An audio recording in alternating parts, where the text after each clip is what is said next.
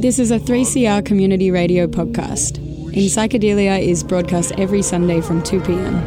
For more info on anything you hear in the show, head to 3cr.org.au and follow the links to the In Psychedelia program page.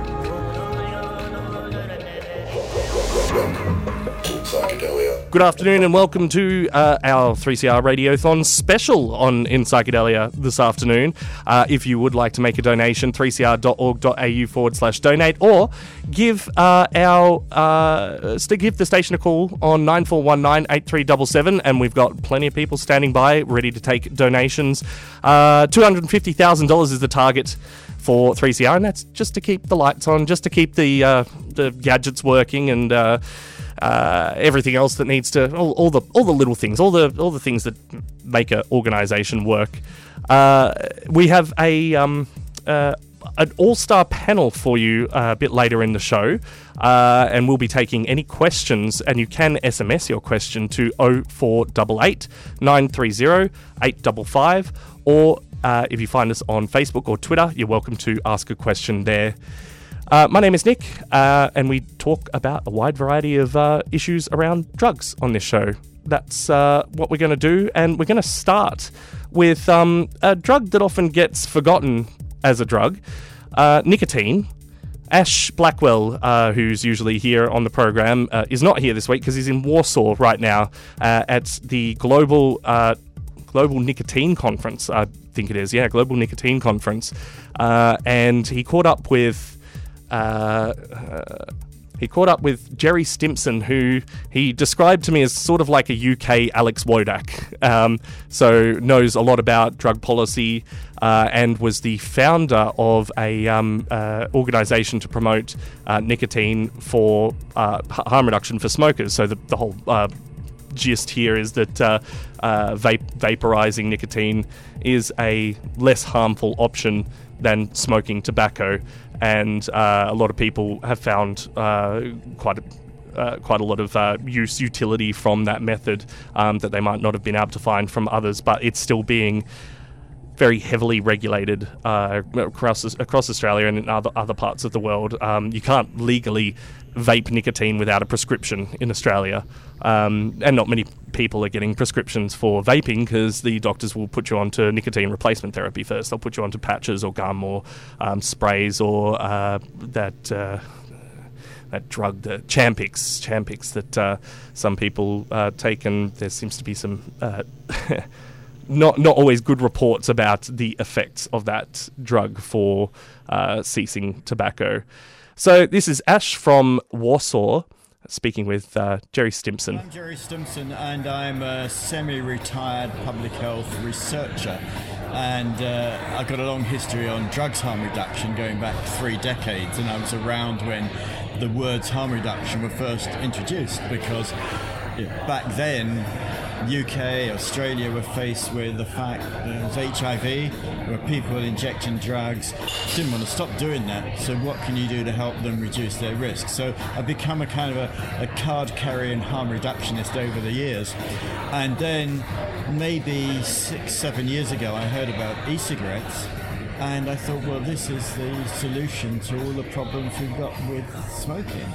And I thought, all my public health colleagues will agree with me, and it would be simple and straightforward, and it certainly wasn't. Hence, a lot of the things I've been engaged with, like the Global Forum on, on Nicotine. Mm-hmm. And that started, this is the fifth It's one, is the it? fifth, yeah. I mean, where we are sitting now, in January five years ago, we were saying, well, should we do this? You know, is it a crazy idea? Would anybody come? And we had the first conference here five years ago, and it's gone from strength to strength. And we this year, 500 people from 60, 60 countries. Absolutely staggering, who are all here to talk about um, tobacco harm reduction. So, what's been the biggest change over those five years, I guess, both at the conference and in, in the space more broadly? I think that we are making some inroads. I think we're claiming the narrative, you know, the story about tobacco and, and nicotine. And I think Australia has done that very successfully because two or three years ago, the narrative was grasped by all the antis. But now most of the media stories are much more positive. I mean, you've got a crazy situation where it's illegal to sell, possess, or use nicotine. And the potential fine is the same as the fine for possessing heroin. You know, It's, I think it's more in, in some yeah, jurisdictions. So how crazy can that be? Yeah. You know, with a substance like nicotine, which is pretty innocuous. So. Um, I think we're making some inroads, and, and the, the whole point of this event is to bring together a lot of people who are interested in this area, but you know, sometimes are not necessarily comfortable about talking with each, with each other. So the whole way we've run this event is to try to make it open to all stakeholders. There's too much in this field. There's too much kind of censorship and almost apartheid. You know, people are not allowed to talk to people making tobacco products and you know all that sort of nonsense. So. Uh, there are lots of issues that have developed well, but that's the main reason we have this event is to try to bring people together who really need to talk with each other. Yeah, and so we had um, tobacco companies here. That's, Yeah. that that might seem strange Yes. to our listeners. Yes. Do you maybe want to um, Yeah. contextualize that? Like, Yeah. what, why are they here? How do they fit into the picture? Well, it feels strange for me because seven or eight years ago, you know, like all public health people, I thought the tobacco industry was the devil. You know, you don't talk with these people because tobacco industry, alcohol industry, you know, a lot of public health is against industry Yeah. of any sort. Any industry producing things that people like using, and you know. so um, I found it very strange to talk with people from tobacco companies who are getting interested in safer nicotine products. I mean, I should say that they are not the dominant players. You know, some people say they're, you know, it's a big tobacco industry plot, but they're they're late catch-up players. But yeah, um, to my mind, if tobacco companies are almost forced, forced into this space. They're losing sales of cigarettes and they see other companies selling e-cigarettes or heat not burn devices. If they are forced into this space and they feel impelled to sell e-cigarettes, you know, their motive is profit, but there's a public health benefit from that.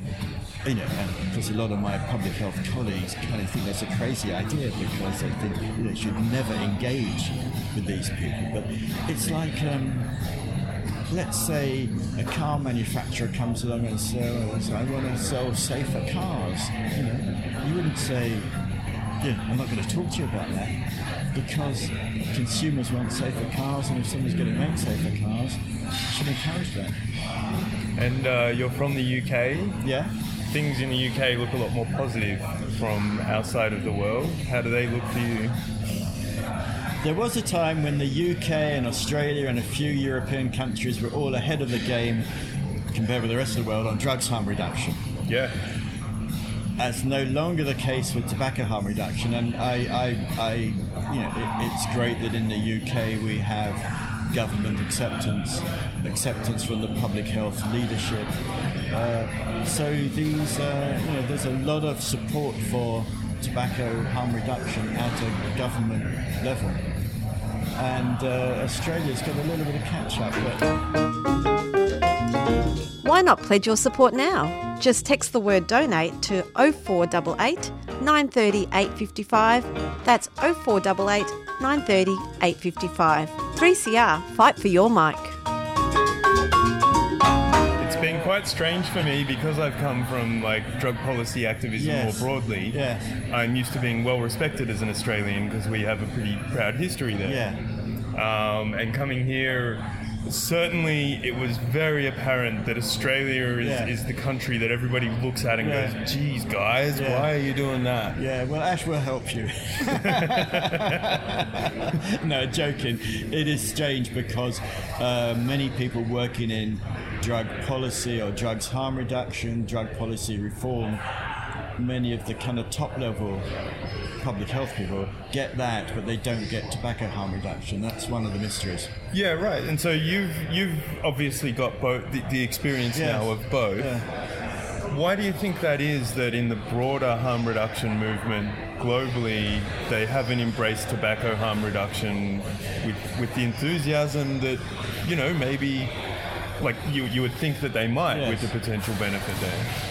I think that um, at a kind of public health level, they're scared of what this is, and they didn't invent it. It didn't come from them, and most public health people have a great spend a lot of time trying to raise money for big projects to persuade people to do, you know, behave differently. So it, it kind of came from left field, you know. So they're they don't actually have much of a role in this. We can come back to that.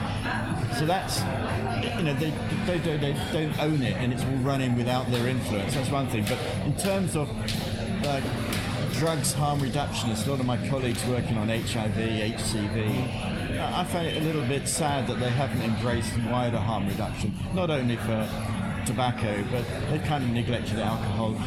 We've got harm reduction silos. You know, Yeah, we've got yeah. drugs harm reduction, alcohol harm reduction, sex harm reduction. So it's this uh, idea within the drug policy space that harm reduction means the reduction of bloodborne virus Exactly. transmission. Yeah, very narrow. I mean, I, you know, I was involved in that with the International Harm Reduction Association, and I know they see that they've got huge priorities, Mm-hmm. huge battles, and they don't want to take other battles. But I think that more horizontal harm reduction, you see what I mean, like linking between drugs harm reduction, alcohol harm reduction, tobacco harm reduction, sex work, a lot of things, a lot of benefit you gain by linking up because got incredibly similar battles. Yeah. And um, I guess highlights from GFN 2018. Um, highlights, a lot of highlights. Uh, involvement of consumers, um, getting the science right, science communication, uh, plus some things which people have not thought about a lot. And uh, there was a very good presentation on nicotine therapeutics, therapeutic aspects of nicotine. And there's developing work on, uh, on uh, nicotine as a preventive of dementia. Yeah. So that science is beginning to open up. Once you separate the nicotine from the nasty stuff from the smoke, you begin, can begin to think about nicotine as a very different kind of drug. So therapeutically, you can look at that, but also rethinking nicotine because once you get rid of the dangerous delivery system, mm-hmm. kind of what kind of drug is this?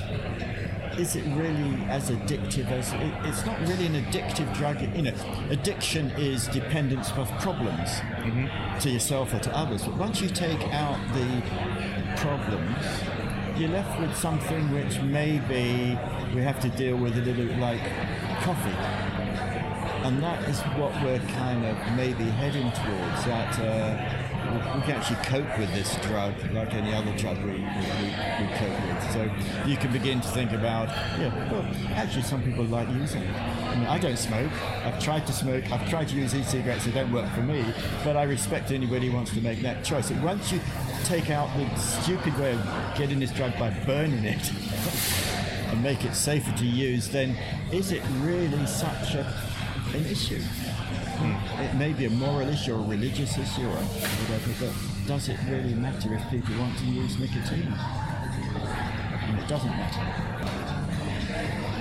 Congratulations on a Thank you. fantastic conference, and uh, thanks for joining us on In Psychedelia Radio. Thank you, it's a pleasure.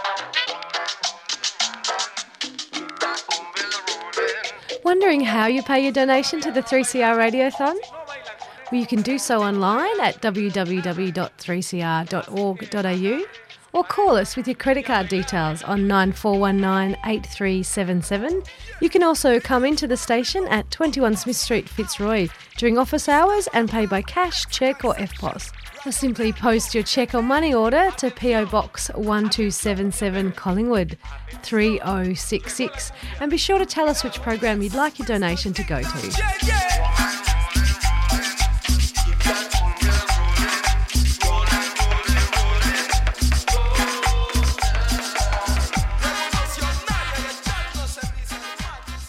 3CR Community Radio 855 AM 3CR Digital and 3cr.org.au. This is in Psychedelia and it is Radiothon time. Uh, thank you so far to donations from Sam, $25 from Sam, Chris, $5 from Chris uh, Letherby, uh, Bell Porter, $50. Thank you very much, Bell. Uh, da- David Potsy, $35. Judith Ryan from the Victoria Street Drug Solutions Group, $50. And Nevena Sporovska, who is uh, part of Unharm and behind many other campaigns, $30. And also, thank you, Greg Denham, $25. Um, and he's sitting across from me in the studio right now. We've got a bit of a, uh, uh, a panel of, uh, of guests this afternoon. Um, I'll. Um, introduce everyone right now, and then we'll get into some conversation. So uh, I have uh, Glenn. I don't know your last name, Glenn. Uh, Woodworth. Glenn Woodworth, who's yep. um, over here from the University of Montana uh, in the US studying harm reduction. Uh, and philosophy. Yeah, philosophy into, and math is my major, but uh, we'll, we'll, get it. We'll get yeah. into this in a tick. Uh, yeah. Greg Denham from Yarra Drug and Health Forum, uh, Nick Kent from Students for Sensible Drug Policy, uh, Rachel Hopkins from Fitzroy Legal Service, Steph Janetti from Janetti's uh, from from DanceWize, and that is our um, panel this afternoon. Now we'll start with you, Glenn, because you've come all the way over uh, the other side of the world. Yeah, um, it's great to be here. philosophy student, and you want to know about um, Australian harm reduction. Like, how, how, did this? Why did you? Why Australia? well, that's a question I got asked so many times when I was like preparing to come here and like uh, applying for scholarships to do this project, and it was hard to pin down. It was like uh, philosophy was really drawing me to look at the problems in uh, policy and with drug policy in the U.S. because there's like such a discourse, like disconnect. People just talk past each other, so uh, it's not really productive discussion. And so I, I looked at Australia, and I saw it as a place that had this national uh, idea of what they should be doing. But then when I like looked into it, it seemed like each state sort of had like their own spin on it. And so it was uh, it, it intrigued me and it seemed like they were doing some some things right because they at least had different things going on and they were uh, having a productive discussion about it. It seemed like so. I wanted to look at the philosophy behind uh, all of those projects. Anything that you've found so far in your conversations with people uh, working across? Yeah, I found out that it it's not what it seems. Like everything's more complicated than it seems. But when you come and you look at like the implementation, it doesn't seem like uh, there's really much going on. There's like a, such a disconnect between what people are actually teaching about drugs and the national policy. It's yeah. And um, we've got Nick Kent here from Students for Sensible Drug Policy. But Nick, you're also um, studying. Uh, oh, tell us about what yeah. you're studying. um, yeah, so it was really cool to meet Glenn because this is kind of my one of my favorite areas to look into as a teacher. Um, and I looked at the drug ed kind of curriculum and kind of broad policy framework or lack thereof um, in my thesis last year. And so it was really interesting to see, hear Glenn come out as someone who's um, interested in the kind of veneer of harm reduction drug education that Australia has technically had going for a good couple of decades, really.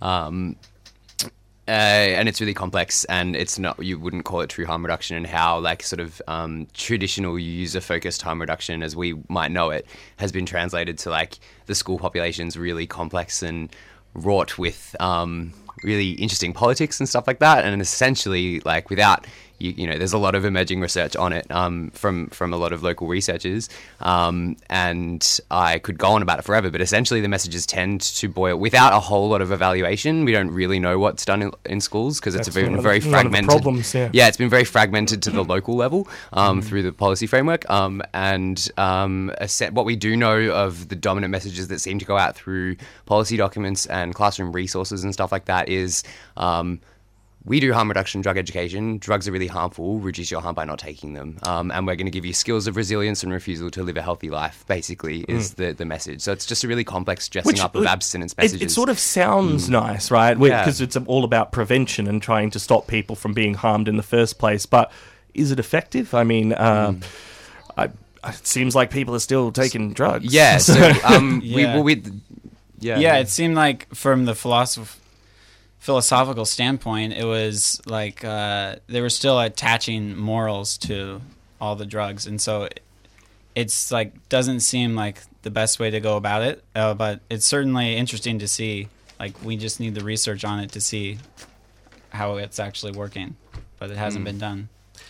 Greg Denham. Yeah, I was just going to say that's interesting because you know that's a narrative that we hear from the police as well. That's Yeah. identical to the messaging that we get from police that um, drugs are illegal because they are harmful, so therefore you shouldn't take them. Mm.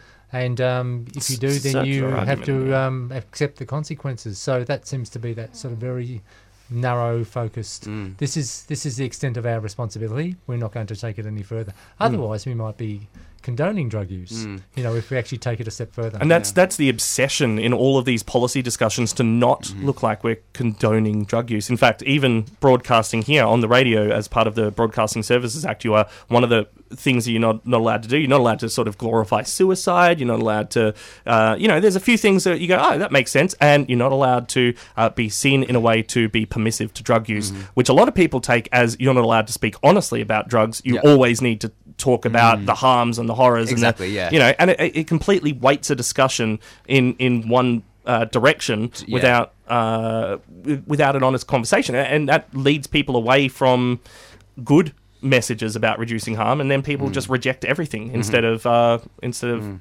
understand it a bit better. And I think totally, hundred percent. And I think it's it doesn't surprise me that that's the kind of conversation in the police or law enforcement. Um, I suppose the the thing I'd say to that is that like we know that's like the infrastructure of the war on drugs, and that's you know you're going to accept that from the police. But what I don't think we should, and not that we should accept that, but that's what's happening. But what we don't ex- even acknowledge is happening in schools is that we're presenting that same model in a space that's supposed to be about education and critical analysis and questioning and learning and understanding. Whereas where the, um, and that happens across large areas of the curriculum, it's generally pretty good. But as soon as it comes to drugs, it's very much like a party line that has to be towed. Um, that is um, not so much governed by policy, but governed by what pe- teachers think they have to say, and governed by the prospect of a Herald Sun headline if they say something wrong. And and so um, So it's, it's almost like it's it's not written. It's not written Mm. that it should be like this, but it's everyone's fear for looking like they're sending the wrong message. Yeah. And as you say, Herald Sun headline or Yeah. something And like that. in in the absence of like a, a, a proper curriculum, which is starting to emerge in places like Canada, where um, uh, like rather than like a, a harm focused approach. Um, experiences like that come from drugs, of which harm can be a part, are presented sort of neutrally, and it's not like like I mean the general message can boil again kind of boil down to like you don't have to say drugs are bad, you don't have to say drugs are good, you don't really we don't really need to take a moral Yeah. stance on drugs. We can just say hey drugs are really complicated, and let's educate about it all from Yep. every angle. Yeah. We did actually take that kind of approach in Victoria during the mid 1990s Right, with the yeah. individual school drug education strategy. Yeah, We- Yeah. Yeah, we, we had a fantastic um, you know program of um, curriculum development and policy development in schools. What happened? but like a lot of things, it just lapsed. Right. You know, once once the once the heroin problem kind of became solved as far as people were concerned, you know, people you know Less there was a lot visible, of reduction in, in heroin deaths. Um, the whole Yeah. kind of harm minimisation um, approach, cutting across a range of agencies, including police, education, um, etc. It just kind of fell by the wayside. It was sort of, you know, well, our job's done, we can now move on to something else. and and i- it's frustrating because it seems like um, too too often harm reduction uh, policy or the fervor for it, especially from politicians, is only driven by deaths. It's only driven by people actually just dying, uh, and and it, it takes until that end that they'll actually do something about it or, or, or start to listen to people that are saying, "Hey, I- know a way to maybe make this a, a bit less shit." And, and the narrative was certainly captured in the late 90s, early 2000s by John Howard, who was vehemently opposed to harm minimisation and took a moral stand against anything to do with harm minimisation. Send, You know, he said it sends the wrong message, putting up the white flag. We almost had a heroin prescribing trial in um, Canberra in the late 90s. Oh, really? Yeah, but it was he knocked it on the head, and uh, it was just his imposition of his particular views um, in in the in the policy area that are impacted on on harm minimisation um, in Australia, and and, uh, And we, we've still got the leftovers of that Yeah. Yeah. sitting around uh, places. It's not it's not Yeah. as um, institutionalized as it was. It's fragmented, but it's the still legacy there. is still there for sure. The legacy, you know, impacts upon policy and law today. Yeah. It is Radiothon time. If you would like to make a donation to 3CR, the phone number is 94198377, or alternatively, you can go online, 3cr.org.au forward slash donate. Thank you to Jules Dazzle, who has just donated $20. Uh, we are sitting here right now with uh, Glenn uh, from the University of Montana, Greg Denham from Yarra Drug and Health Forum, uh, Forum uh, Nick Kent from Students for Sensible Drug Policy, uh, Rachel Hopkins from Fitzroy Legal Service, and Steph. Uh, actually, maybe we should bring you two over to the to the mic now. Um, so, Rachel, you work with you. uh, with uh, Fitzroy Legal Service. You're the principal lawyer there. That's correct, I am. Yep. Um, so you you uh, obviously see uh, through Fitzroy Legal Service a lot of people. Um, I'm imagining with fairly uh, small charges around drugs. Uh, like what what sort of uh, do, do you see a lot of people coming through with small possession type charges? And what happens when somebody gets charged with possession? Look, I'm not sure of the exact stats um, Yeah, no, that's right. regarding the people who uh, engage with our service, but we do have a night service and a day service who does assist people who are affected by or who have charges for drug matters. Look, effectively, um, a person can be charged with possession or use, for example, and possession could be either on them or on their property, for example, their car or their house. Uh, when it comes to uh, the amount of drug to determine whether or not that's a personal uh, amount, that's determined by the actual drug that is alleged to be found on that person. Yep. And there's a whole list There's of a all different list, amounts, and the, the amounts are just sort of. Uh, pulled out of nowhere. is there a process to? Do you know if there's a process to figuring that out, or is it a political thing? Look, I, I don't know, to be honest. I rely heavily upon that schedule that's attached to the Act. Yep, yep. Um, and rely You know how to upon work from it. Exactly. Don't know where it came from. exactly. I can't. I'm not in a position to answer that, but I'm sure Yeah. there are reasons behind it. I, I've, I've had a look around, and it doesn't seem to be very good reasons. But yeah, reasons, nevertheless. yeah, reasons. Yep. Uh, look, if a person does get charged with possession or use, obviously it is always good to see a lawyer Mm. at first instance because they can assist. And that's uh, uh, Fitzroy Legal Service for those living in City of Yarra. City of Yarra, that's correct. Yep. Our night service, however, uh, you can come from anywhere within Victoria to come and see us and get some initial advice regarding those charges. Depending upon whether or not it's your first time offence uh, or whether or not you have um, prior criminal history regarding drug use, will often depend upon the sort of penalty that you may be looking at. But there are the potential for what they call a diversion program, where that is effectively diverting you away from the criminal justice system. Mm-hmm. So it gives people the opportunity to be able to take responsibility for their actions without admitting guilt, and you don't get a criminal record. And this is this is where um, we, we almost have a sort of de facto, um, but case by case kind of decriminalisation with the um, diversion program. Um, but it is case by case, and uh, not everyone will be able to get a divert. Like, do, do you have to do something special to get a diversion? There will be conditions attached. Usually, it is for first time offenders. Uh, however, potentially there would be room to negotiate if you have been uh, found guilty before. However, technically, it is for first time offenders. And the conditions attached will be predominantly dependent upon the individual and what the police or the informant believes would be necessary in that matter. Often, it includes things like donations, potentially attending counselling for drug and alcohol. Uh, do we? Do you know? Uh, is there one service provider for counselling, or do you get to go and choose your own counsellor for that sort of thing, or how does that? Potentially, yes, you could. There Okay. are a number of services available through in the communities, uh, depending on where you are in your catchment area. And you can, with the assistance of a lawyer, for example, or even court support programs, you can find something that may suit you and what you want to achieve through that program. But you can also engage in your own personal rehabilitation. And this is um this is important because I think a lot of people don't know what to do if they get a charge. That's a, a lot of people just don't um, understand what the laws are, what their rights are, what their responsibilities are, and it can it can scare people. It people can be very scary. And that's why I do encourage people to not be scared, uh, to take that first step, to visit an organisation like Fitzroy Legal Service and speak to one of the lawyers and get that initial advice because it can help you provide a plan of how you can move forward and tackle the issues and hopefully get the best result possible. For those listening that might like to contact Fitzroy Fitzroy Legal Service? Um, phone number, website? We do have a website. You can uh, type in Fitzroy Legal Service into a Google machine, and I believe it will come up It straight will, away. um, I apologise, I don't know the number off the top of my head, but I will find it in the break, and I can provide that. Ah, I'll find it. Hang Oh, on, thank we- you very much. Find that quickly. um, now we've also got uh, Steph sitting across from uh, Rachel. Uh, Steph, um, maybe uh, I mean you've been involved recently with uh, the Stay Safe initiative, which uh, conducted pill testing at uh, Groovin the Moo. Mm-hmm. Um, how how's uh, how are movements going in the background for more uh, pill testing? And is it just going to be the ACT, or do, what do we know I at this stage? I think uh, the the word complex sums it up quite nicely. like because there's lots of um, and fragmentation is another word uh, that Nick used before. Um, you know, there's overlapping jurisdictions in this country that uh, make reform really difficult.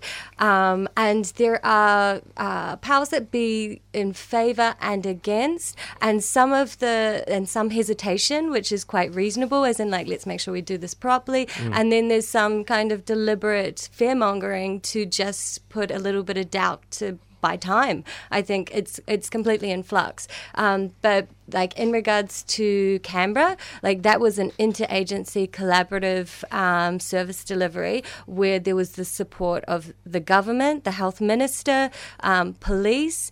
The health service, like the promoters, like the participants, it Everyone was, was everyone it. needs to be on board for Yep. something to work effectively. I like the analogy of like imagine if you were considering uh, like you had a lemonade stall, the lemonade be- stall being a, a stand, metaphor yes. for like a pill testing service, and whether or not people are going to come and um, have some of your lemonade may be impacted by whether or not you're, you've set up your stall next to a hive of killer bees. You know, like if you've Yeah. got two um, two competing kind of services, like something like a sniffer dog operation. Um, inside the same event that has like a progressive um, evidence-based around the world harm reduction service um, the efficacy of that service cannot like uh, really show itself um, with that kind of uh, counter um, service, but also a one off is never going to be the measure of the efficacy of harm reduction because everyone's got to lean into it. And you're talking about um, you're talking about uh, interagency collaboration. So yeah, that's what's needed. and that's People that's the hard yeah. part, I guess. That's because that's a diplomatic game in the end, and everybody needs to agree. And but there's a lot of Yeah. agendas because drug There's a- policy is such a, a a broad and open space. There aren't clear answers. Well, seems like there's not clear answers, but there are. But like one thing I'd like to highlight for people, and I only learned this very recently because one thing about the Victorian jurisdiction is that um, use is a summary offence, and possession of under a certain amount is uh, for, considered for personal use. Now Victoria has that.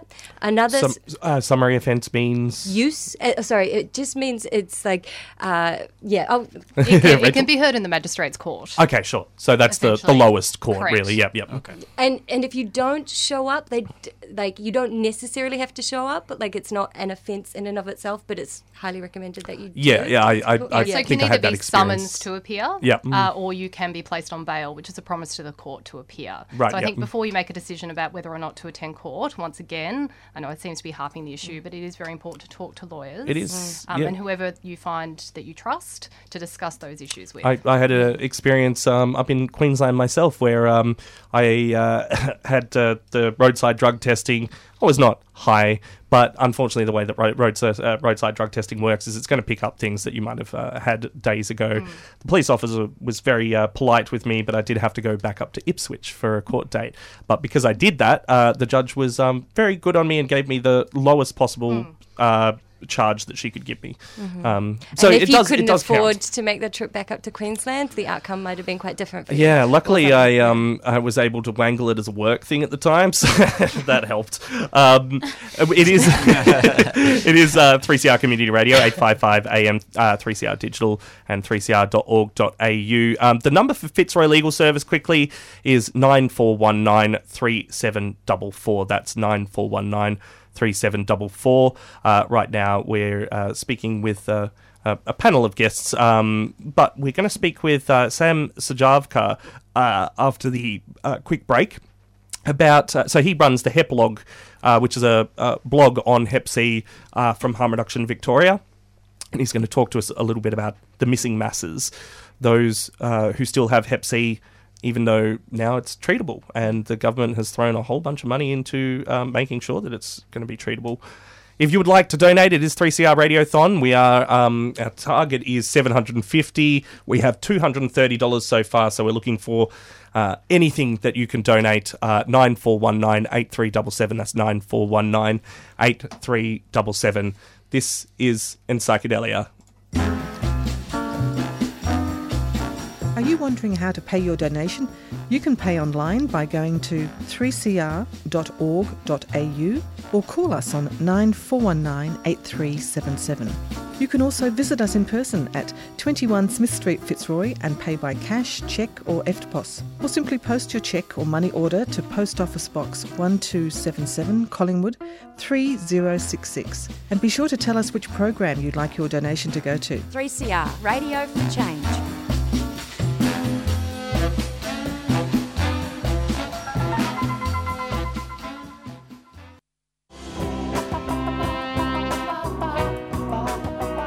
Know you love our 3CR Radical Radio t shirts, and so do we.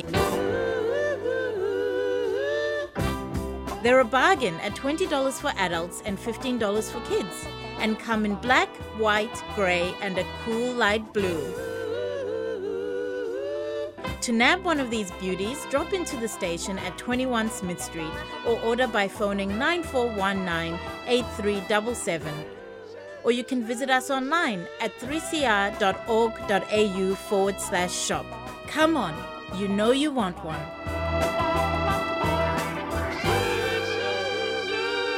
It's 3CR Community Radio, 855 AM, 3CR Digital, and 3cr.org.au. Uh, here for the Radiothon, 9419 8377 if you can donate. Uh, but right now on the line from Harm Reduction Victoria, uh, the writer of the Hepalog, uh, the blog on Hep C and the elimination effort, because it is treatable now, Sam Sejavka. Sam, welcome to the program.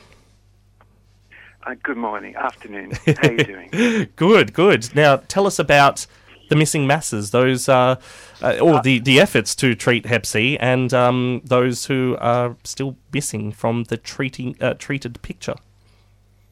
Well, this time last year, around the time of World Hepatitis Day, which sort of focuses the message, we HRV we um, put on a big hullabaloo called Liver Tonic um, because it's celebrating the end of Hep C because we figured everybody would go out and get cured and that'd be it. But unfortunately, a year later, it's not quite the case. And, you know, every month, fewer and fewer people getting treated.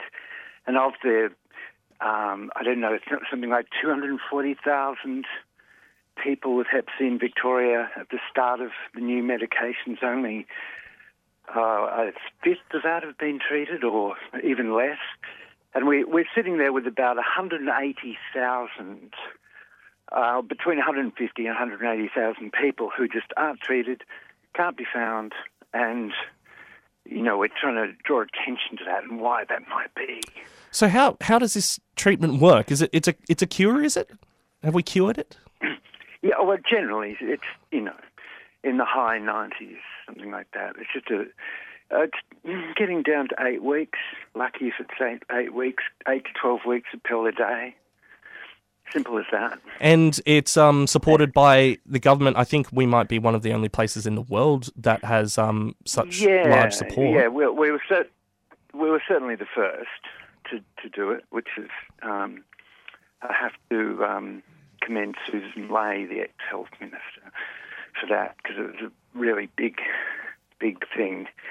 And now there, are, I think there are other countries that are almost um, at our level, but we treat everyone because we're looking to eliminate it. Some countries only treat if the disease has sort of progressed to a pathological level, um, which will inevitably happen to most people by the end of their lives. And we're, we're just trying to work out who they might be. And one of the interesting things is in Australia, take these 150,000 people, most of them, the vast majority, got it through injecting drug use at some time in their life, while in America, it's mainly um, through medical transmission, through vaccinations and medical procedures, because they brought that's- it back after World War II. We brought it back after um, Vietnam from, um, from the Americans, strangely enough. Um, and so by that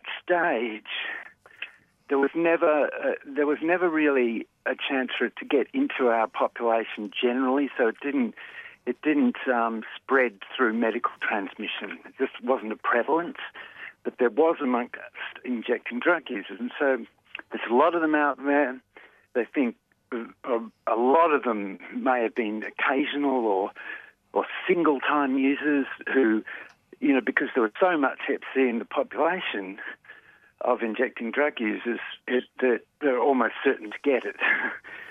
and um, yeah, they need to come forward, and um, and it's it's very very difficult question. Like stigma plays a part. It- uh, Like that, that is that is the hard part. But for, for anyone that's listening who um, might be somebody that has Hep C or has a friend or a uh, relative, um, what what what can you do to get treatment? Where do you go? You can just go to your GP. You, uh, like uh, that's being pushed a lot. Even um, nurse practitioners. Um, there's so many channels now that you um, you can get um, get treatment. Um, traditionally, it's been the liver clinics at major hospitals, but it's become very widespread. And um, most GPs should be able to do it for you, and if they can't, just go to another one. See your doctor. It's Um, as simple as that. Simple as pie. Yeah. Yep. Uh, Sam, uh, thank you very much for joining us on In Psychedelia this afternoon. Oh, no problems. Unless you have any final Um, things you want to add.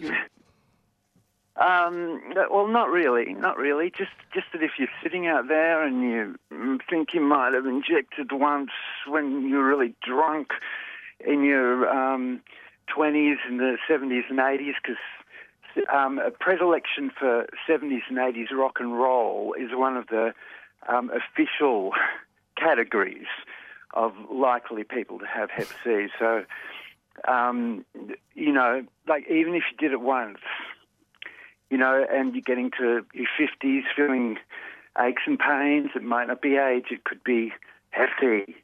So, you know, just get it, get a test. Go see your doctor. Thank you very much, Sam. My message is. Thank you. Yeah. Uh, All right. Sam is also the uh, the Golden Phaeton author of the Hepalog, hrvic.org.au forward slash the hyphen Hepalog, uh, or just go to the hrvic.org.au website and you can find uh, the Hepalog where Sam uh, traces the e- efforts to eliminate Hep C uh, in Australia. This is in Psychedelia on 3CR Community Radio. If you would like to donate, 9419 8377 uh, is the phone number. 3CR needs you. Fight for your mic and donate to 3CR's annual radiothon. 3CR Radiothon 2018 Fight for Your Mic. Call 9419 8377 or go to 3cr.org.au.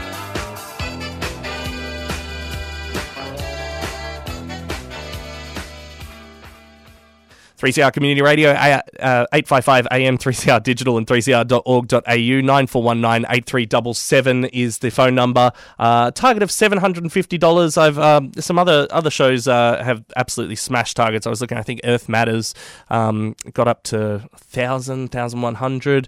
Uh, we're asking for any little bit $5, $10. If you can give more, that's great, but little bits do help. If you can just donate that little bit, it all helps to keeping the lights on, the power going, everything operating at 3CR. Uh, you can donate online as well, 3cr.org.au uh, forward slash donate. Um, talking, uh, actually, uh, Steph, we, we we didn't quite finish a point before uh, when we were talking about summary offences, uh, and I got sidetracked asking what a summary offence is. but and here I am trying to donate using my phone. So, um, oh, um, I was just saying. I, I've always been fascinated by that distinction because in Victoria we have a uh, use as a standalone offence, and it's only been in the last fortnight that I've been looking to see what is the what are the um, comparable offences in other states and territories. There's only one other state that has use as a standalone offence, um, and then it's quite common in to have use possession and possession of certain paraphernalia, like catalogued in one single um, section.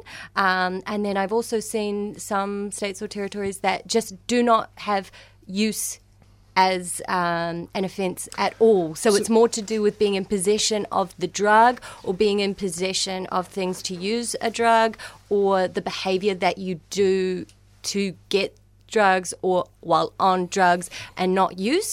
And so you could harmonize on that point alone, and then that might change philosophically um, people's concept of use compared to other drug related criminal activity.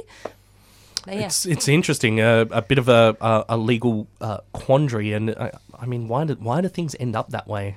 That's the question. You, you go back and you read Hansard, and you. someone else on that well, I, I've been uh, I've been intrigued uh, lately by uh, looking back at Hansard from the 1960s, Victorian Hansard, um, when the when um, uh, psychedelics were first prohibited uh, in Victoria, and it all it all followed a, a moral panic that sort of uh, came across from the US. Um, there was an inquiry that had just happened a couple of years before um, because the the drug laws uh, used to be a Poisons Act, and the Poisons Act was more about regulating all the different poisons, uh, a lot to do with farmers and things like that. The drugs got um, or various um, psychoactive substances got put in there. It was largely plant ones, so cannabis and opium and cocaine um, at the time. But uh, as as time went on, I mean, this is the thing: uh, prohibition is this incremental creep. There's this assumption that if it gets too high, then it has to be illegal. Apart from the ones that um, you know uh, are already legal, uh, but there's no there's no sort of it's not a, there's no scientific underpinning. The, the discussions that happen in Hansard have absolutely nothing to do with real harm and everything to do with repeating whatever's uh, on the front page of a newspaper. And it's been it's that way now, and it's been that way since the 1960s at least. And I'm sure if I read back further, it'd yeah, it, would probably go um, go back further. So um, yeah, I, I just thought Well, that was It's- interesting. It's important, I think, for the criminal justice sector to work very closely in partnership with health justice and to look at it also from sort of a legal and non legal perspective and how that can inform decisions that are made both for the individual but also on a policy and a larger public interest level. Exactly. It's it's um it's a game of getting more informed. Really, it's not Mm. it's not it's not that hard. I think that's a, a pretty sensible thing to do in, in any space, really. Um, we've also got Penny Hill, who uh, walked in uh, a little bit later, got stuck in the uh, rain apocalypse outside. um, but uh, Penny, you're the former uh, SSDP president, but you're currently doing a PhD. What is your PhD topic again? Yeah. Remind me. Um, I'm doing my PhD at the Burnet Institute. I'm looking at the impacts of health service utilization on people who inject drugs uh, um, in terms of overdose incidents or opi- opioid overdose incidents in particular. And you're about halfway through, a third of the way through. No, so I've got fifth of the my um, confirmation, my PhD confirmation this week, which is my one year milestone. And how, how long is that? I'm not sure what the length of a PhD is, or is it sort of a, as long as a piece of string? Hopefully three years, maybe four. Yeah. Hopefully not much more than that. Any interesting findings so far? That- Anything that Uh, you've I'm come across? That's quite in the like initial stage of pulling everything together and working out how I'm going to do all of my analyses. But um, focus of my work is actually on a cohort study where we have a big uh, record linkage component. So I'll be linking data from the Medicare, um, uh, from MBS, PBS, the National Death Register. Victorian ambulance data, emergency minimum data sets, all of these big data sets um, to people's self report data of which health services they're using, basically to work out uh, what health services are actually helpful in preventing overdose, like what services people are using and they're not ending up overdosing. Very So- specific. I suppose that's what PhDs yeah, are, isn't yeah, yeah. um, but I was going to say um, the last time I came on the show, I was talking about some of the United Nations, um, the Commission right. on Narcotic Drugs stuff, and I will be able to come on in a couple of weeks because we'll have a bit of an update. Um, last time I spoke, I just come back from the annual session in Vienna, and we kind of uh, didn't really know what was happening in the lead up to next year, where the actual drug UN drug conventions get reviewed and the goals kind of for the future of the UN Office of Drugs and Crime. Uh, you know, their targets on reducing harm or reducing drug use or wh- whatever the targets will be, they'll be Mm. reset next year. Um, so we left the session this year not really sure how kind of how that session was going to work and how much civil society or I guess non-government um, interaction there'd be at that session. So there's an intersessional s- session they're coming up next week where we'll hopefully get a bit more information of how people can get involved and we're going to be doing um, myself and a couple of other members from civil society around the country are going to be doing some consultations with other members community organisations researchers anybody basically who's not government um, to work out what um, you know to get the voices heard of other people who don't get to go Yeah. to the UN and Yeah, talk about these things This is the interesting thing about. Um, I, I mean, I, it's probably this way for a lot of policies, but it seems like drug policy in particular, it's, it is a global affair. Mm. Um, and there are these treaties that the United Nations uh, has on. Uh, most of the uh, most of the United Nations members, all the everyone that's a signatory to these um, uh, various treaties, which uh, expect the government uh, of the the signer to uh, implement certain Yeah. laws and, and then uh, stick by it. Um, in Canada, Canada is just about to legalize cannabis. Yeah. It looks like it's another few months off. They've got a whole bunch of amendments and debate to go through. Um, but uh, Canada will have to deal with the uh, United Nations questions. Uruguay did as well. I think they just um, didn't they pull out from.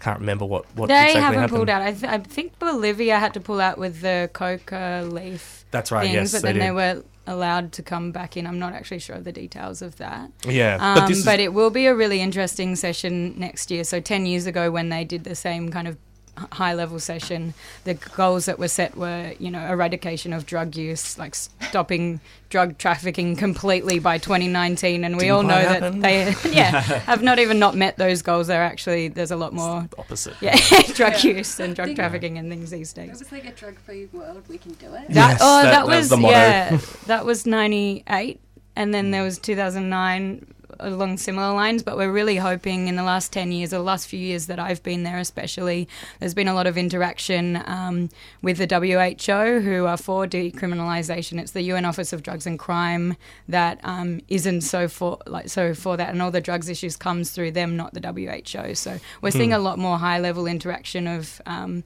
health officials and different governments bringing in health officials. Australia does it really well. They balance their delegation between the federal police and the Department of Health. Good. We're starting to see a lot more health talk there, which is you can't really have a goal of. Um, ridding the world of drugs when you're coming at it from a health perspective. So hopefully we have some progression on that. We've just uh, got about five minutes left. If you want to make a donation, nine four one nine eight three double seven, or you can jump online three cr.org.au forward slash donate. Uh, we're up to two forty. Uh, thank you to Andy Rain from Students for Sensible Drug Policy uh, for donating ten dollars. Uh, you can too nine four one nine eight three double seven. Um, now there's a couple of events coming up. Uh, Greg in um, twenty sixth, which. Uh, 26th of June, which is still what, two weeks away, a week and a half away. Uh, support Don't Punish. It's a, a, an event, a global event. Uh, people around the world put on events. A lot of um, people involved with uh, harm reduction, and the general message of it is let's try and support people that uh, have a problem with drugs rather than punish them and make the problem worse. Uh, tell us about you, you've got an event with uh, Yarra Drug Health Yeah, Forum. we've got an, an event the day before. We're looking at the issue of compulsory treatment programs for young people. So that's at the Fitzroy Town Hall at 12 o'clock. We've got a number of speakers talking to that issue, which is um, a topic, um, you know, considering what we're talking about uh, regressive or re- repressive um, drug policies, the idea of putting young people into compulsory um, drug treatment programs um, as a, I guess as, as a form of trying to control their behaviour um, is is quite a contentious issue. So we want to talk about that. And the following day at six o'clock at Melbourne Town Hall, we've got the um, yeah the uh, support don't punish event. Um, there's a number of um, agencies that are involved in that. Um, I'm speaking, um, Fiona Patten speaking. Uh, we've got Tony Trimmingham. Um, we've got a range of speakers. Steph, I think, is Short speaking. from The Michael Age. Short from the Age. Uh, you're emceeing Nick, which will be Yes. uh, a big event. And uh, yeah, I, I guess it's in a res- in response to, I think the UN Anti-Drug Trafficking Day, which has in the past been um, a way in which some countries, um, I guess, use that as an opportunity to execute um, publicly people involved in the drug Mm. trade. It's pretty shocking, and I'm sure it's Mm. going to happen again this year, unfortunately, especially Mm. in um, uh, countries that are just uh, absolutely not supportive of change on drug policy. Well, and and countries such as Philippines and Bangladesh, Yeah. who are um, slaughtering their um, their um, citizens in the name of uh, the war on drugs. So, um, you know, we promote this day because we believe that you know we should obviously be supporting people um, who have drug issues and not and not um, obviously you know. Um, undertaking or, or conducting um, harsh treatments, penalties, sentences, etc., which range, as we know, um, in a lot of countries um, to, to barbaric acts, uh, you know, Mm. people involved in, in drug use. So that's on June 26th uh, for Support Don't Punish. You can get tickets at Eventbrite or jump online and look for Support Don't Punish. Melbourne Town Hall meeting uh, and get along to that one. Uh, we're just about out of time. If you do want to make a final donation, 94198377. And I want to say a big thank you as well uh, to the Victorian Socialists and uh, Grassroots Collective, I think it was, who put on a pill testing fundraiser last night. Uh, that money, 80%, uh, is going to be donated towards Harm Reduction Victoria to the DanceWize program. And Steph says, thank you very much. and 20% will be going to 3CR. I have asked um, if they know how much yet, but uh, everyone hasn't had quite enough sleep yet, so they're still they're still working that out. Um, but it was a it was a really good event, and um, uh, it was you know good to see a, a fundraiser for for that sort of thing.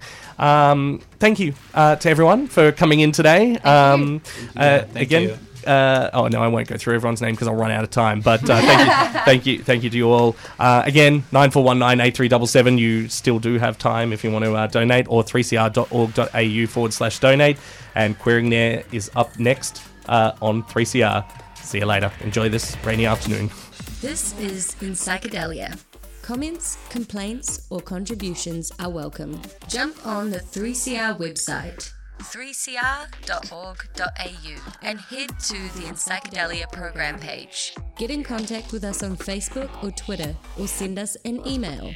Psychedelia does not condone or condemn people who use drugs for their choices. Our aim is to present the diverse intersections of psychoactive drugs and society. If you are concerned about your own drug use or a friend's drug use, Direct Line provides a free and confidential counselling service 24 hours a day, 7 days a week. Call 1 800 888 236. In Psychedelia will be back on 3CR from 2 pm next Sunday. You've been listening to a 3CR community radio podcast of In Psychedelia. Find us on Facebook and Twitter.